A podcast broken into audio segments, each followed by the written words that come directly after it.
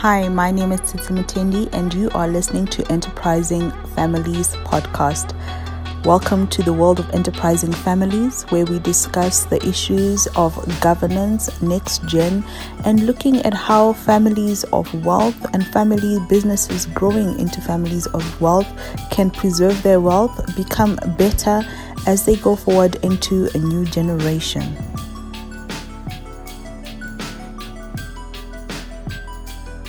Hi, everyone, and welcome to Enterprising Families Podcast. And on this episode of Enterprising Podcast, I have Dennis Passos, and he is going to be sharing with us a wealth of knowledge from his experience and from the amazing work that he has been doing.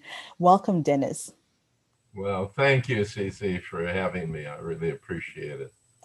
And I'm so, so excited for you to share with us the amazing work that you've been doing. And uh, it's going to start off our conversation and it's going to allow us to really dig deep and look at why it is so important to look at where we're coming from and how it'll guide us into the future. And on that note, can you please tell everybody who you are, what you do, and why I say it's so amazing? Well, thank you. Uh, the uh, um, uh, the project that I'm involved in uh, and that I founded is called the Family Wealth Library, uh, which can be found at uh, familywealthlibrary.com. Uh, the the reason for uh, going ahead and and establishing this this library, which is an aggregation of the world's information on the subject of family wealth, is because very simply, I didn't want to have happen to others what happened to myself and my family.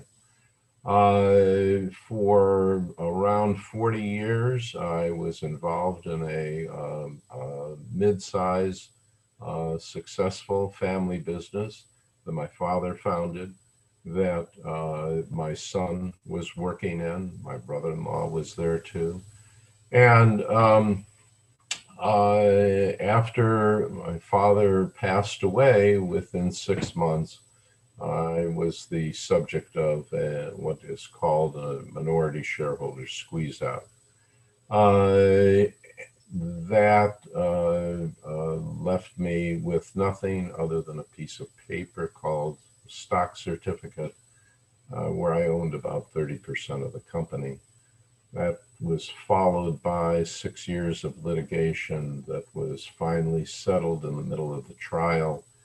Uh, and after that settlement, I started to think about what had happened, not only to myself, but my immediate family and also the rest of my family. Uh, an absolutely horrible experience that destroyed, in my opinion, our family. Uh, uh, there had to be some way to uh, help others uh, avoid something that I never in my wildest dreams even imagined would happen to me and my family. And I'm just I'm just trying to figure out like going through all this and then getting to a space where you're thinking how can I help others? And that that that's the spirit of true service in in in its entirety. So what was the you said that you wanted the library to be something that people can learn from and how do they learn from it well uh, they learn from it by going to the library and looking at the uh, the subjects that are being covered. Mm-hmm. Uh, I I learned uh, maybe I should just back up one one little bit. Mm-hmm. Uh, the after the settlement, mm. I had to figure out what was it that went wrong? Mm-hmm. And uh, and you know it, it's always going to revolve around family conflict, but you know I had to dig deeper, uh, and what I discovered and and then clarified with uh, uh, with others is that a, a prime reason for family conflict uh, is not that I took something from my sister when she was three years old, Mhm. but it, it really had to do with the ignorance that the entire family had about the subject of family dynamics. Mhm. Uh, there's always going to be conflict in family. There's nothing wrong with that. Uh, conflict represents differences of opinion, but it's how you manage that conflict that is going to dictate uh, how a family uh, uh, can flourish going forward Mm. uh, or not flourish going forward.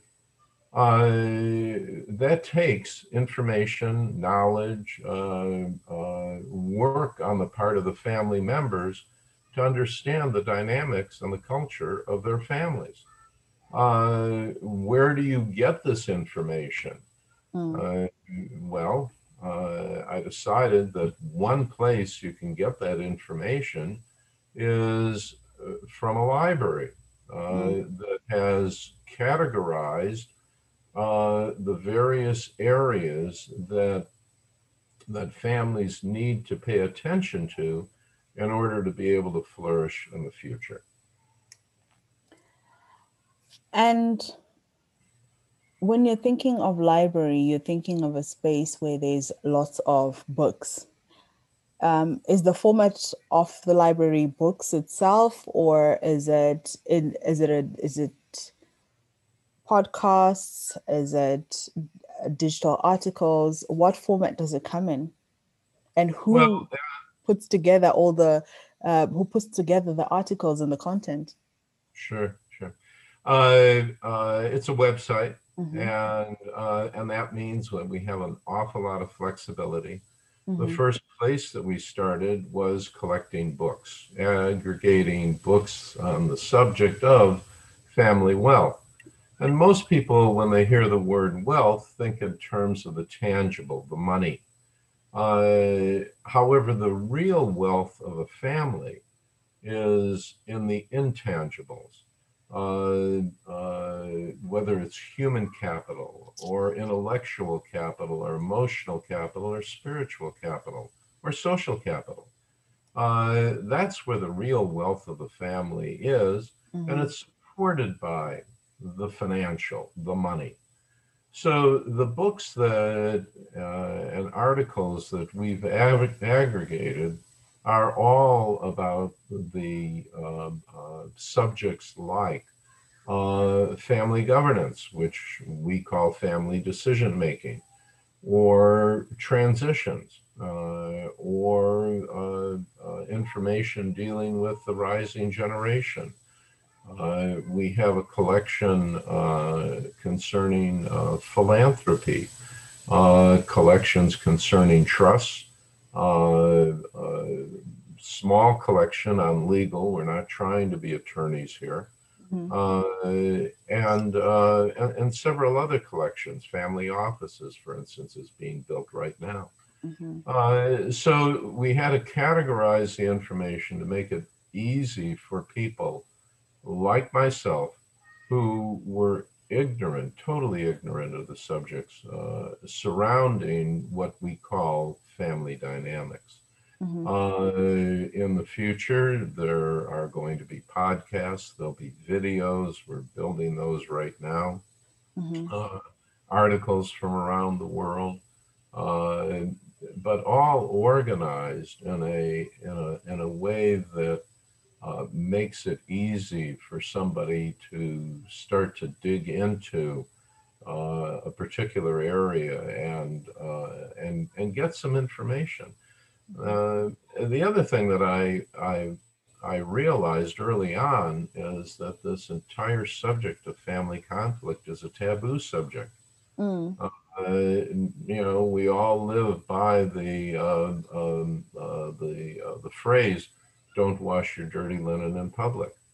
So that means way way back when, when I was in the business uh, with my family, if somebody asked me, "So how's it going, uh, Dennis? Uh, how's it going? You know, working with your family? Oh, it's wonderful.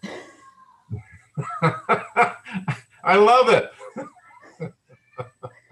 Yep. And I did. Mhm. But things happened that I Uh-huh. didn't have any any understanding of. Mm, Uh, and um, you know, you just try to keep your eye on the ball and build the business because there are a couple of mottos that uh, that our our family lived by. The first one was toasts uh, at the dinner table. May it never end. mhm. Well, guess what?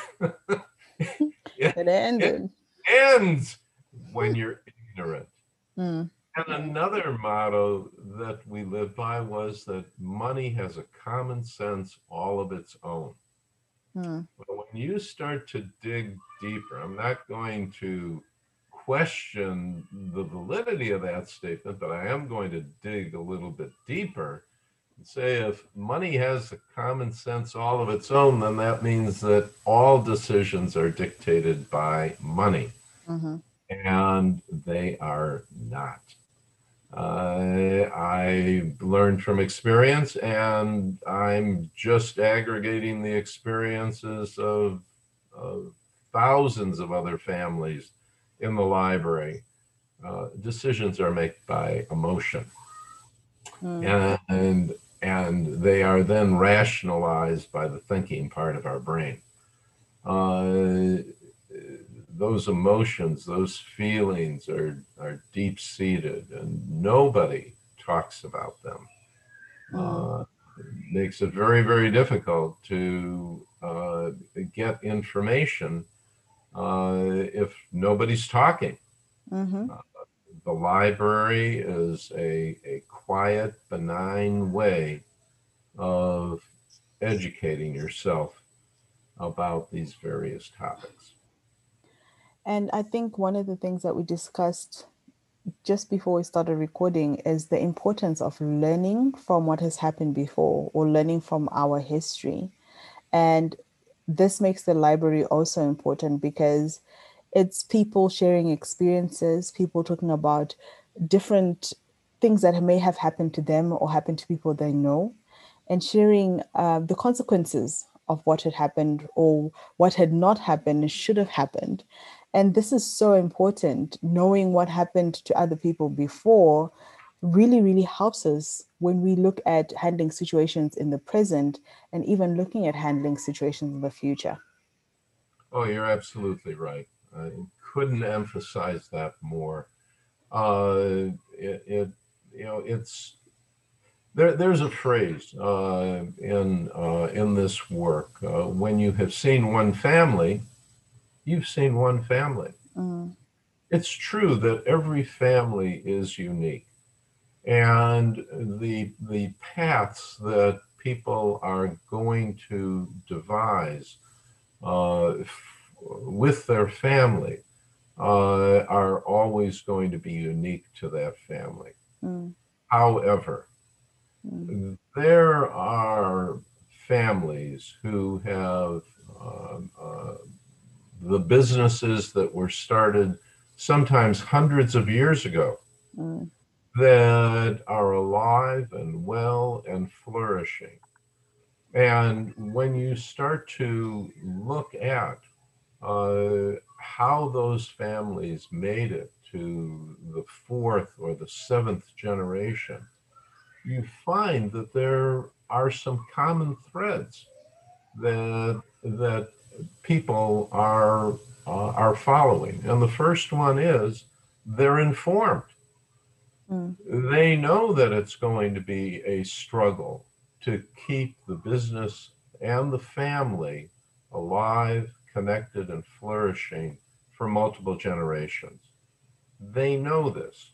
mhm, And, uh, and because they're determined to not only achieve financial success, but they're determined to keep their family together and value the connecting or the connections that the family has to each other, they spend an awful lot of time uh, trying to understand how to make that happen. Mm-hmm.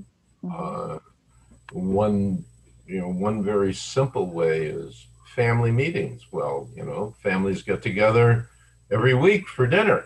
Mm. Uh, that just getting together isn't enough. You know, uh, family has to start talking uh, to you know each member talking to each other and having meaningful conversations. Uh, what what is our objective of staying together as a family? Hmm. That conversation that that could go on for quite a while, not yep. well well past a dinner and through the night, uh, because everybody's going to have a, a, a, different opinion.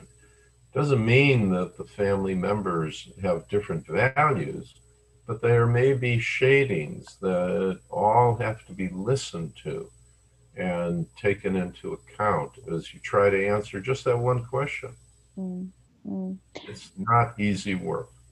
It's definitely not easy work. And I think one of the biggest takeaways I'm getting from what you're saying is that as family, we are connected by blood. We can't change that. And doesn't necessarily mean we're always going to get along and it doesn't necessarily mean that um, just because we're sitting around a table together that we have to get along it means that we may have shared values and we may have um, a shared vision but every family member at some point will contribute something that's different and may want to even choose a different path. Absolutely. Absolutely. Uh, you know one one of the techniques that these long uh, lived families uh, uh, that still have their original businesses mm. one of the uh, the paths that many of these families take is to provide some means of a family member exiting uh, and not destroying themselves or the family in the process, and always being able to welcome them back mm. should they choose to come back. Uh, that means that in in these families that have financial success, it means that there has to be some method that is created that allows for liquidity to happen when somebody chooses to take a different path than the family is taking. Mm-hmm. All the while continuing to welcome that family member into the family. Mm-hmm. this is not easy. it's definitely, definitely not easy. And I think that's what makes some of the conversations difficult and some of the acceptance difficult because um, assumption is one of the biggest problems where when it comes to even with the if the parents are the founders the assumption is that if i educate my child well they'll be able to come back and take over my business and then as the child grows the child realizes i really don't want to be an engineer or a doctor or whatever it is my parents are i have a totally different career path and i want to do something completely different with my life Similarly, so we've seen it happen even with um, your sibling partnerships, where siblings are left the family business and they're given equal shareholding. And there's that expectation that obviously after university or after a couple of years, my my brother or my sister is going to join the family business. When it's not the case. They actually do not want to be part of the family business. They they're fine being part of the family because they don't have a choice in that one, but they're saying, "I'm not interested in the family business." Oh, a- absolutely, and you know the without having meaningful conversation, starting at a, a, very young age, it really becomes very, very difficult to sur- uh, surmount the hurdles that you're just talking about. Mm. Uh, and, and and those those meaningful conversations are uh, are one of the ways that trust starts to get established. Mhm. as long as during that meaningful conversation, people are are not uh, are, are really listening and they're Mm. not they're not being aggressive Mhm. toward each other, but they're they're listening with respect and uh, and trying to understand the other person's uh, viewpoint. Uh, once that that trust is is created Mm. and and continually um, um, uh, uh, enhanced, Mhm. uh, it it becomes much easier to have those rich, meaningful conversations that can result in, you know, I'm not sure that I want to come back into the family business, uh, Dad uh, or brother. Uh, you know, I'm I'm really interested in, and you know, you pick the subject. Mhm. Uh, so, but that that really can only be said in a in a heartfelt way if there has been a feeling of trust created among the members of the family. Mm. Uh, again, this is hard work, Mm. especially when you're dealing with a founder uh, who's uh, uh, totally consumed with creating uh, a, a sustainable business.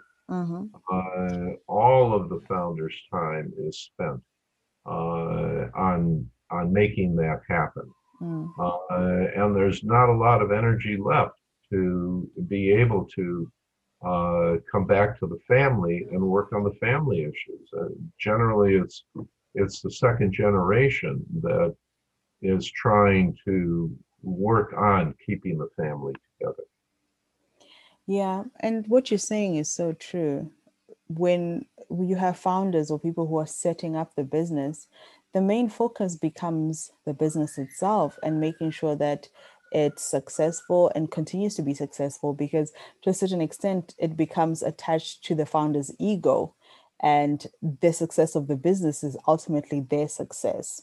Whereas in with the second generation, it's one of those where they're thinking, okay, I'm inheriting this. It's something that was built by my my dad, my mom, my uncles, or a close member of, of the family, and they they might not have that same attachment to the business that the person who originally founded it and started it has. Oh, ab- absolutely. And now it really does start to get complicated. For instance, you know, we're we're right at the edge of transition. And you know, does does the founder just automatically decide to leave uh, and and let the second generation come in?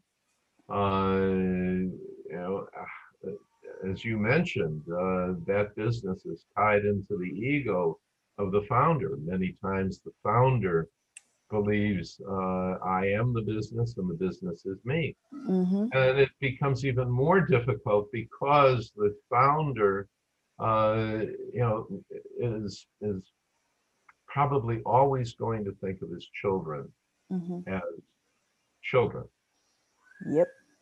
as adults. Yep. and and is always going to measure his vision of this child, the founder's word, uh, against himself Mhm. uh, or herself. Mhm. In this case, it's gender neutral. Mm. Uh, but uh, uh, the the child rarely, in the founder's eyes, measures up uh, to the founder. Mm. uh, which makes it even more difficult for the founder to let go. And then you always have the issue well, if I let go, then what do I do? Mm. The, the founder's question to himself. Uh, and um, uh, who am I if I let go? Uh, many times the children of the family are just anxious to get in and start running things the way they should be run, uh-huh. never appreciating the kind of feelings of loss that their parents are going to have if their parent is no longer attached to the business. You can see how the concepts of family or family feelings get mixed up in the governance of the business. Mm. It's very, very difficult to, you know, uh, to separate this um, this plate of spaghetti. Yep. And you know what? You've just brought up a very powerful point. The feelings of lostness. I'm thinking, as a family business owner, myself, when um, COVID struck and I had to recalibrate and get my GPS to find a new path for what was going to happen during this time. One, and I think a lot of people globally who are founders, non founders, or just people in general have found themselves in a space where we're lost. What do I do now? I'm being told stay in isolation for X number of days um, I'm not quite certain what to do because you've had you have a pattern, you have a routine. You wake up in the morning, you go to work, you you speak to this person and that person. You you have a set way of doing things, and a lot of founders have probably have businesses that are 30, 40 years old, and from the moment the idea of the business came up, right up until the last moment they're breathing, this is all that they've known this is all they've always wanted to do. And all of a sudden, it must feel strange to be told, maybe you can't come into the office today. Right. That it's it's shocking. Mm-hmm. It, it, you you cannot. Um, I can say either underestimate or overestimate, but mm-hmm. these these feelings of loss are the first they're never even talked about. Mm-hmm. well how can you exchange information with each other if you're not even going to be talking about it if you're not aware of them? Yes. Uh, again this all goes back to being ignorant whether it, it whether it's deliberate whether it is just uh, um, something that you know people uh, aren't thinking of at all. Mm-hmm. Uh, uh, but the fact remains that we're ignorant mm-hmm. Uh, about these subjects, and and and that does not help uh, the family or, quite frankly, the business going forward and flourishing. There's another saying strong families, strong businesses. Mm-hmm. I, I, really, really believe that. Uh, it also means the opposite is true. Weak families, guess what? Weak businesses. businesses. Weak businesses. Uh, in, in, this sense, the family is a team. Mm-hmm. And you you can look at information regarding you know how you develop a highly functioning team and mm-hmm. take lessons from that and apply it to family mm-hmm. Mm-hmm. Uh, very very interesting uh, way of looking at uh, the family a lot of literature out there uh, about how to develop uh, uh, highly functioning teams and like you said, highly functioning team would be the highly functioning family. And I think one of the most powerful analogies I've, I've come across when it comes to family businesses is that if you imagine a family business being like a, a sports team, where each team has to score a goal against another team. But the focus is not just the goal, but the focus is working together to achieve the goal. And we all know there is no I in team. And if any member of the family goes I, I, I, it means there's no teamwork happening, it means that the family is not working together towards the same goal. And obviously, you're going to have issues uh, like the ball going offside if it's soccer or scoring an own, own, own goal because there's that dysfunctionality. There's that we're not doing, we're not going towards the same purpose. And there's also, you see, the power in going towards the same purpose when the team works as one. And in Africa, we have a proverb that says that um, it's it's not one finger that does the job, but the whole hand because you have more fingers, and with more fingers you can get more done. And I think that's the same thing that you're saying. Well, yeah, I, I agree with you hundred percent. Excellent, excellent analogy. Uh, it's it, you know eh, one of the indicators of a very very simple indicator eh, if a, a family member just steps back uh, and and starts to think about what what are the conversations that we have uh, as as a family uh, if we are simply talking about the weather, or we're trying to not denigrating, but we're talking about sports, mm-hmm. things that you know are distant from the family. That's an indicator, especially if that's all that we're talking about when we get together. Uh, that's an indicator that we are not a highly functioning team. Mm-hmm mm-hmm. because we're not talking about meaningful topics. When the conversation goes toward meaningful topics, now we're starting to get an indication that we are developing uh, as a team. Uh, and I've I've always felt that any highly functioning team mm-hmm. can always defeat whatever opposition exists because they're a team. Not only that, but we as human beings enjoy working in a highly functioning team. Mm-hmm. Life is rich when we have people around us that we respect, I enjoy being with, and love. Mm. Mm-hmm.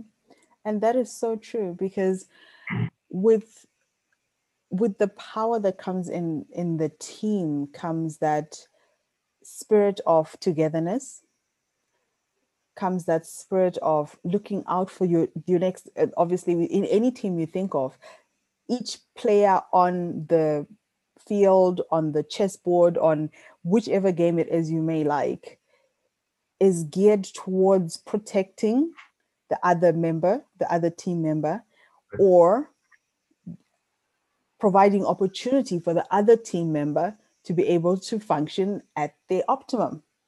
Right. And so if you take away, like if you think of chess, when you start taking away the, the, the pieces, you start realizing that the king and the queen, who are the most important pieces, especially the king on the chessboard, becomes valueless because they're open for attack and they're open for defeat. Absolutely. Absolutely. Yeah. That that that also is an excellent analogy. I have thought of that, but but you're absolutely right. Yeah. Chess is life. Chess is definitely life. Thank you so much, Dennis, for joining me today on this episode of Enterprising Families. Is there one last thing you would like our listeners to go and take some time to think about as they as we wrap up this episode of Enterprising Families? Well, I suppose the you know one one wish that I have for uh, for everybody mm-hmm. is that they find ways to become informed about the subjects that are going to help their families stay connected mm-hmm. and where everybody values that connection. Mm-hmm. Mm-hmm. And that's so important to find ways to stay connected and find ways to value that connection because it's definitely going to make us a winning team if we are a family business team. Absolutely, absolutely. Thank you so much for having me, DC. Thank Really you. Really enjoyed this. Thank you.